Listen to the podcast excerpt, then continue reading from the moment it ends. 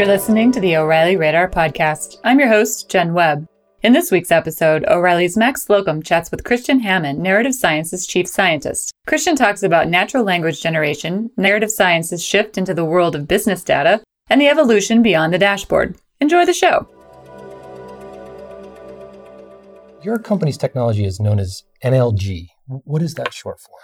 Uh, natural language generation. Okay. So, um, narrative science is actually an advanced natural language generation uh, company, and Quill is an advanced natural language generation system. And what that means is that Quill uh, takes uh, takes this data, it generates language, but it figures out what to generate before it generates language. So it doesn't just you don't just give it a fact and it says, okay, here's how I'd say it. You say, here's some data, and it says, oh, I, I got to figure out the facts first. Mm.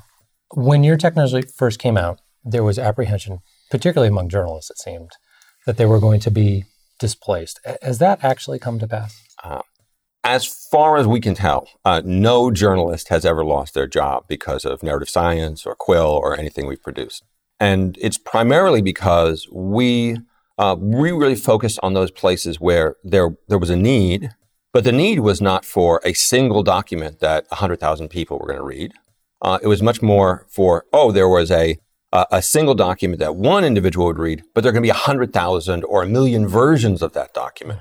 Uh, and the notion really was that we would uh, focus on uh, you know, what you kind of can think of as the long tail of content, uh, where no journalist would ever, no, there's not a journalist around who's going to write a, an article uh, you know, that's going to be read by three people.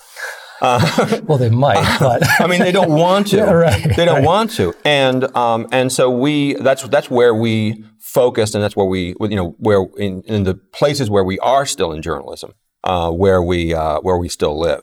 Uh, but um, but it was never for us. It was never oh we'll we'll do you know we'll do Major League Baseball stories. Why? There are people doing that. They do a fine job, and there's no pain there. No one is screaming we need more Major League Baseball stories. Um, but we do Little League stories. And uh, we hook up to data from Game Changer and we write uh, Little League stories based on that data.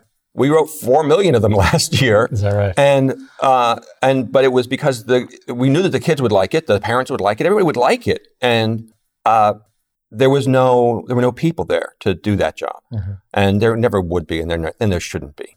I mean, it, again, there's no journalist who's going to go and, and watch, you know, the the mighty mites, the mighty mites playing uh, playing the tiny Astros. Sure. Uh, uh, and it's like, wow, this is great. right, right. Uh, compelling stuff. Compelling yeah. stuff. Yeah. Um, but Quill can do it, and uh, and the stories are the stories are great stories, and the kids love the stories, and the parents love the stories, and it's a real demonstration of what the capabilities are. It's generation of content where there is data, but there is no there are no there are no people, and the scale makes it impossible for human capital to be tossed at the problem.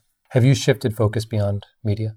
Oh, um, yeah. Our our we started in I mean, we started in, in, media, but we we pretty quickly uh, shifted um, our our view towards the world of of really uh, business data and uh, uh, places where businesses have you know collected, maintained, um, expanded, uh, are doing analysis on all this data, and then at the end, what do they have? And if they're you know in the best of all possible worlds, that you get a dashboard. Mm-hmm. And it turns out that while that's better than looking at looking at dashboards, better than looking at a spreadsheet. Uh, for a lot of people looking at those dashboards, they they still can't figure out what's going on. And we looked at that and realized that we were actually that the last mile. That is not to not to tell people what the data. Not, it's not telling people what the data are, but telling people what has happened in the world through a view of that data.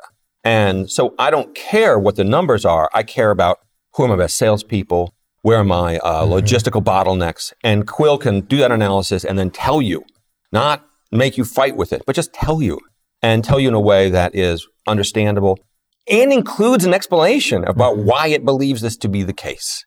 Uh, and uh, and so our focus is entirely, I mean, well, a little bit in media, but almost entirely in um, in uh, proprietary business proprietary business data, and in particular, uh, we really focus on financial services right now.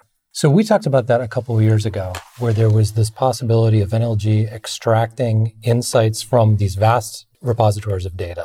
It's been a while now. How are organizations putting that to use? I mean, are there particular use cases that, that you can point to and say this is a really interesting application here? Um, absolutely. I mean, the the uh, when you take a look at what our clients are doing, um, they're either uh, using the using the uh, the system to uh, to give them you know tremendous time savings. So you know having it be that someone who's running a fund doesn't have to spend three months reporting on it. They have Quill to do it in a half a 2nd mm-hmm. um, and and that's a, actually a great use case, a powerful use case, a time saving use case. I think even more exciting for us is uh, organizations that have large customer bases and they need to actually explain to their customers what's going on. And uh, they uh, use Quill to take a look at the customer's data, uh, to take a look at other, uh, other cu- the data associated with other customers, figure out how that customer is doing, how that person is doing, and then reporting to them directly in something that's both personal and relevant um, and absolutely readable. So if you are uh, for one, actually for one of our clients, it's they um, they produce uh, monthly commentary around how some how, how, how an individual's uh, particular investments are doing. Um, and it's not deep. Mm-hmm. It's just here's how you're here's here's what you're here's what you're spending on. Here's what you're saving. Here's how you could save more. Mm-hmm. Um, and it's using their rules in terms of that side of thing, and then our analysis and generation in terms of the retrospective. Um, the Mastercard example uh, that I, I, talked about uh, yesterday uh, is one where it's uh, it's reporting to individual vendors as to what their, because of their transactions, what their business is looking like and how they could maybe improve their business. And it's this marvelous world of the actually making good on the promise of what big data was supposed to do. Right. But you can't, you can't make good on that promise unless you communicate it in the right way.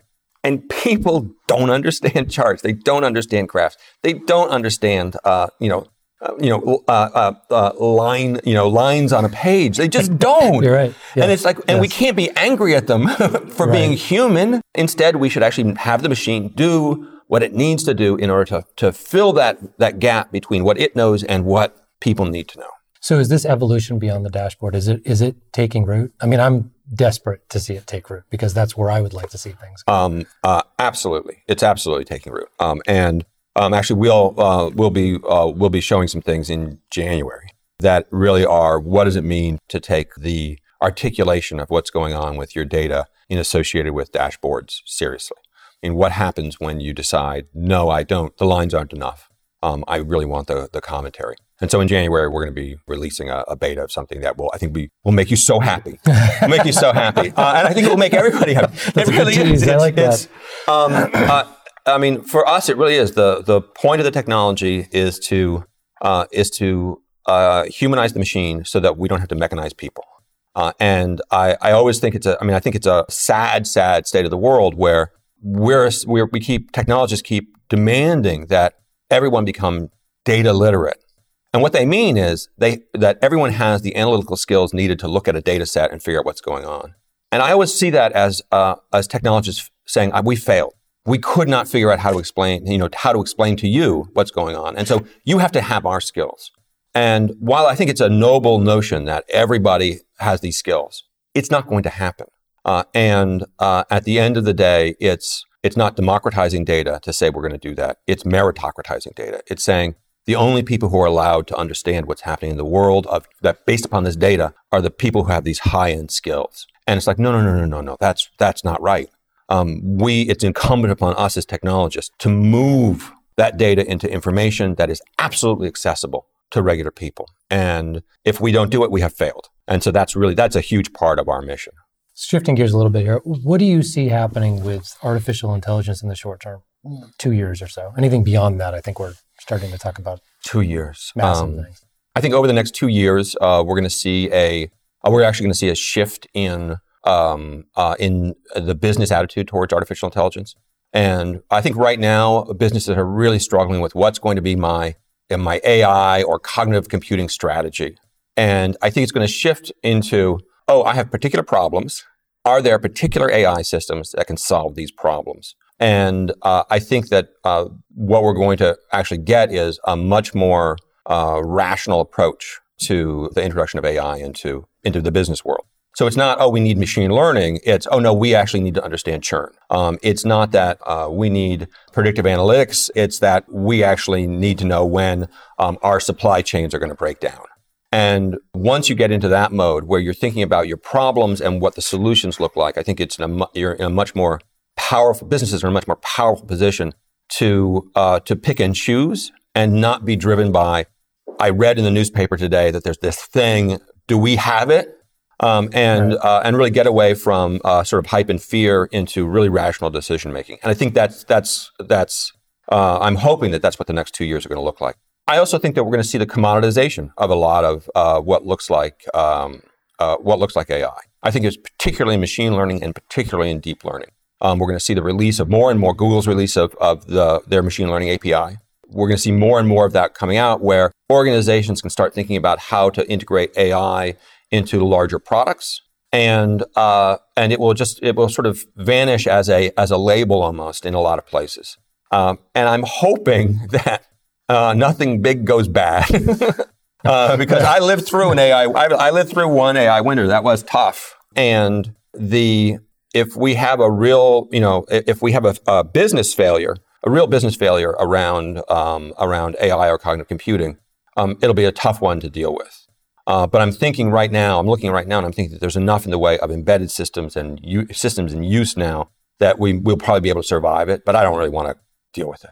I really don't want to deal with it. Um, so, so that's it. And I also think that that the, the you know there there will be strategy. People will companies will develop strategies uh, around what do we know how to do well that makes use of data that we can really you know codify uh, and uh, and turn those into automated systems, intelligent systems with the use of the technologies we now have uh, at our disposal. And uh, I think that we'll see a much more uh, sort of much deeper automation uh, in in what we consider now to be fairly high end strategic thinking, uh, which I think is totally appropriate because that we have a really good handle on a lot of that, and uh, that means that we'll have a bit more, I think, a bit more principled um, movement into the into the into the business world of these technologies than we than we might we might have now. Last question for you: What people or projects are you following these days?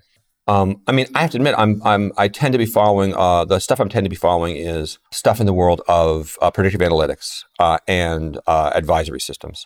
I actually, for me, advisory systems, recommending, uh, recommendation systems, systems that are always focused on the future, uh, those are the things that are going to be the most impactful and interesting. Primarily because if you think about why we want anything, we want systems that tell us about what's going on in the past, not because we care about the past. Past is gone.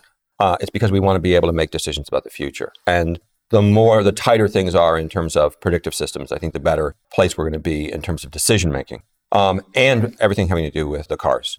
Um, and uh, I have a personal concern about the uh, about the cars and the notion of augmentation. Um, in that we do uh, we do a, we, have, we have a little bit of nascent work going on in aerospace, and one of the issues in air, in in airplanes and flying airplanes is the transition between the autopilot and the human pilot. Um, and that's actually a very dangerous place. It's a very dangerous time uh, for uh, for a plane. And um, with self-driving cars, I'm, the only thing I would worry about there is that moment of transition between it. It's an augmented system, and you're with it's driving mostly, and then now you're going to have to take over. And if you're not ready, then that's actually a dangerous place. Um, and I think that's one of the reasons why the the Tesla actually you have to have your hands on the wheel because they they're kind of aware of that but there'll be places where that that that could be dangerous. Um, so I like augmented things, but with driving, eh, maybe not. Right. right. Well, thanks so much for being with us. oh no, thank thank you. This was great. It was. Uh, it's always it's always a lovely time talking with you. Absolutely. All right. You can find Kristian on Twitter at KJ underscore Hammond. Thank you for joining us. If you like the show, you can subscribe to the O'Reilly Radar podcast through iTunes, Stitcher, TuneIn, or SoundCloud so you never miss an episode.